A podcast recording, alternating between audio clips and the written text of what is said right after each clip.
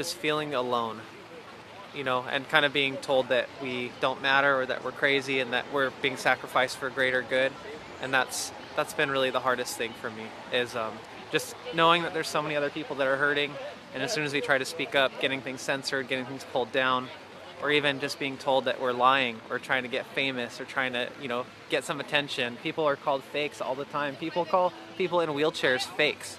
They said this is fake. This didn't happen to you. You guys are plants. Government plants trying to ruin things and it's just like what happened to us all being in this together and being one country and actually caring about each other and you know, I think it's funny that people will attack me on both sides. Some people say that I'm not angry enough and I should be fully anti-vax and then some people say that I'm too angry and I'm killing thousands of people by speaking out.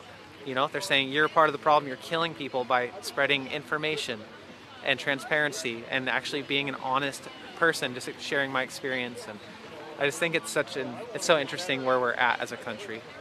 But that's been what's kind of stricken me the most, honestly. It's just, we used to, I feel like we used to have a common directive and we are one nation, indivisible, with liberty and justice for all. That's what our whole thing says, and now we're completely divided. And if you get injured, then we don't want to hear about it. We don't want to take away from the greater good. So.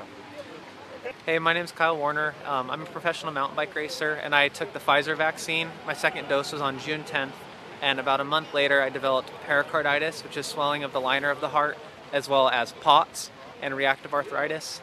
Um, it's brought an end to my career as I know it, and a lot of my just day-to-day life has changed drastically. So we're out here at this event, just kind of speaking out on vaccine injury and trying to get some acceptance from people that this is a real issue and that we're not trying to cause any drama or that we're fake in any way. We just want to try to get acceptance and know that this is a real thing, get some acknowledgement so we can have an honest discussion as a country.